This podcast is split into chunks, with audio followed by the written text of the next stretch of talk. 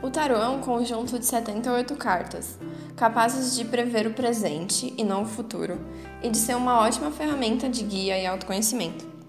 Cada carta do tarô tem um significado, e eu acredito que o tarô possa nos ensinar muito sobre autoconhecimento e sobre nós mesmos através dele. Então, é sobre três dessas coisas que o tarô nos ensina, sobre nós mesmos e sobre o autoconhecimento, que eu gostaria de te contar hoje. A primeira coisa que o tarô nos ensina sobre autoconhecimento e que é algo que eu acho muito poderoso e muito lindo é que a gente é múltiplos, nós somos múltiplos. Nós não somos apenas uma única coisa e pronto. Nós somos vários, temos vários aspectos nossos, vários várias facetas nossas. E em cada situação a gente pode e somos uma pessoa diferente. Isso fica bastante claro em tiragens de tarô, já que é bem comum que nas tiragens de tarô é, tenha sempre uma carta que represente você, para te representar naquela situação. Por exemplo, vamos supor que uma pessoa queira entender melhor sobre o próprio trabalho e o tarólogo, ou essa pessoa, caso ela for taróloga também, né, faz uma tiragem para entender melhor a situação do trabalho dessa pessoa. Daí, na hora de tirar a carta para representar essa pessoa, sai a carta do louco. Por mais que a pessoa seja totalmente diferente do, da essência da carta do louco, que é uma carta que fala muito sobre leveza, sobre ver a vida com os olhos da sua criança interior, sobre ter essa coragem para se jogar no mundo e no desconhecido de um jeito meio louco mesmo, sabe? Ainda assim, essa pessoa pode estar sendo ou precisando ser como louco no trabalho dela.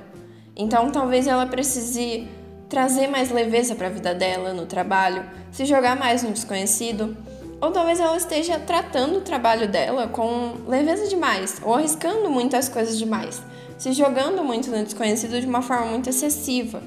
Então, o tarot sempre vai espelhar algo que nós estamos sendo em uma situação, ou como a gente pode nos tornar em uma situação para melhorá-la.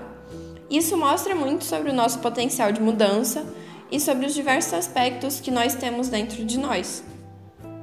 Uma segunda coisa que o tarot nos ensina sobre autoconhecimento é sobre quais, os nossos, quais são os nossos é, desejos e vontades. Mesmo que você não saiba, você vai descobrir sobre isso com o tarot. Para quem não sabe, o tarot é algo que preza muito pelo livre-arbítrio. Seja qual for as cartas que saírem em uma tiragem, a decisão final do que vai, você vai fazer e como você vai agir com relação às cartas que saíram é sempre sua. O tarot pode dar respostas prontas, mas ele nunca vai dizer faça isso e pronto. Ele sempre vai dar opções e te mostrar como são os caminhos que você pode fazer. Mas quais caminhos você vai seguir ou qual caminho você vai seguir, né? Isso é escolha sua, isso é você quem vai decidir. E quando a gente interpreta as cartas do tarot, quando a gente decide que vai tomar tal caminho e não um outro, que o tarot mostrou, isso mostra muito sobre os nossos desejos e as nossas vontades. Por exemplo, vamos supor que você precisa fazer uma escolha entre se vai continuar com o seu relacionamento ou se você vai terminar ele. Então, o tarólogo tira duas cartas, uma para representar o seu relacionamento atualmente e a outra para representar como seria se você decidisse terminar. É daí a carta sai a carta do Aerofante, né, para representar o seu relacionamento, e a carta da Imperatriz para representar a sua vida, caso você decida terminar. A carta do Aerofante fala muito sobre regras, sobre seguir regras, né? E sobre buscar o conhecimento, principalmente conhecimento mais prático e com alguém que entende do assunto. Mas o Hierofante também é uma carta mais conservadora, uma, uma carta que preza pela rotina, e pelas coisas mais fixas na vida, sabe? Já a Imperatriz é uma carta que fala muito sobre cuidar de si, se tratar como se você fosse parte da natureza e respeitar cada, é, entre aspas, assim, estação do ano interna sua, sabe? E também fala muito sobre usar a sua criatividade.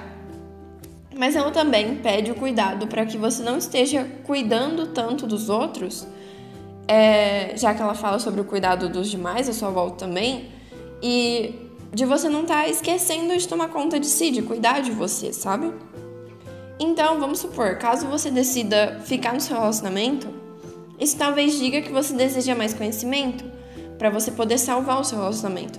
Talvez diga que você gosta de regras e que você acredita que aquilo ainda tenha salvação, que você quer salvar o seu relacionamento, por mais que exija uma certa rigidez e bastante estudo.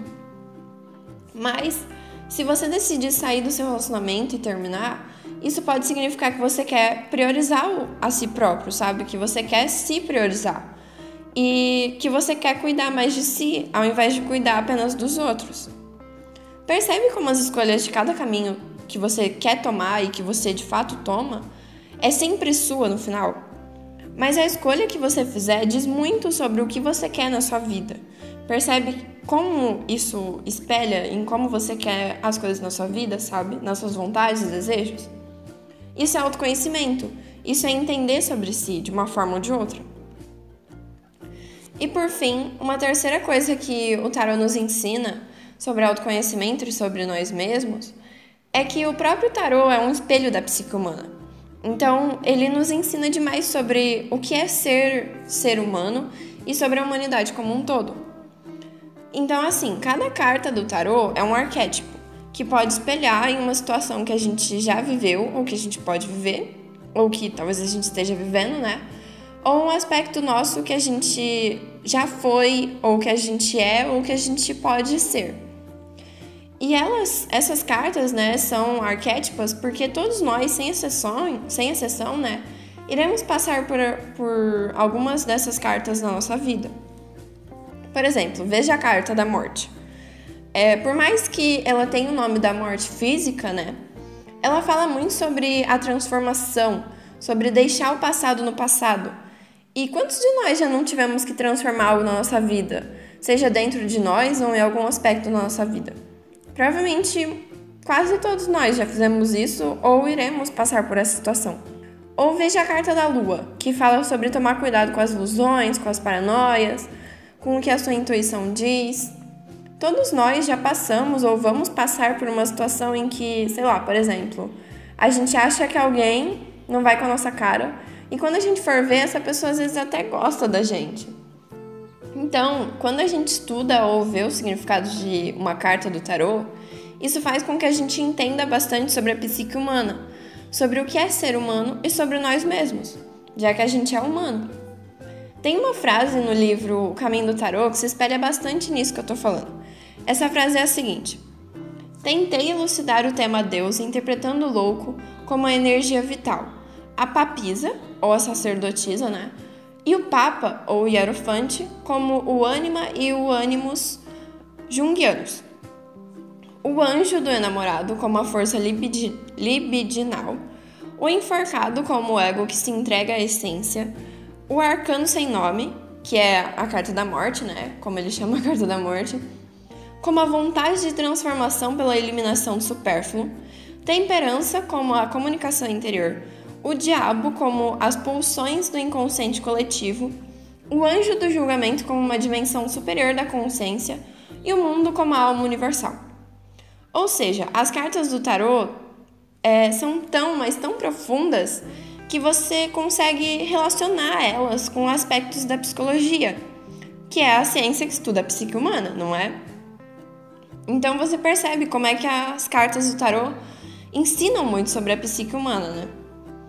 É... Enfim, então, caso você esteja precisando aprender mais e mais sobre o seu próprio autoconhecimento sobre si mesmo, usar o tarô para isso vai ser uma experiência extremamente rica, eu te garanto. Enfim, é isso. Até o próximo episódio.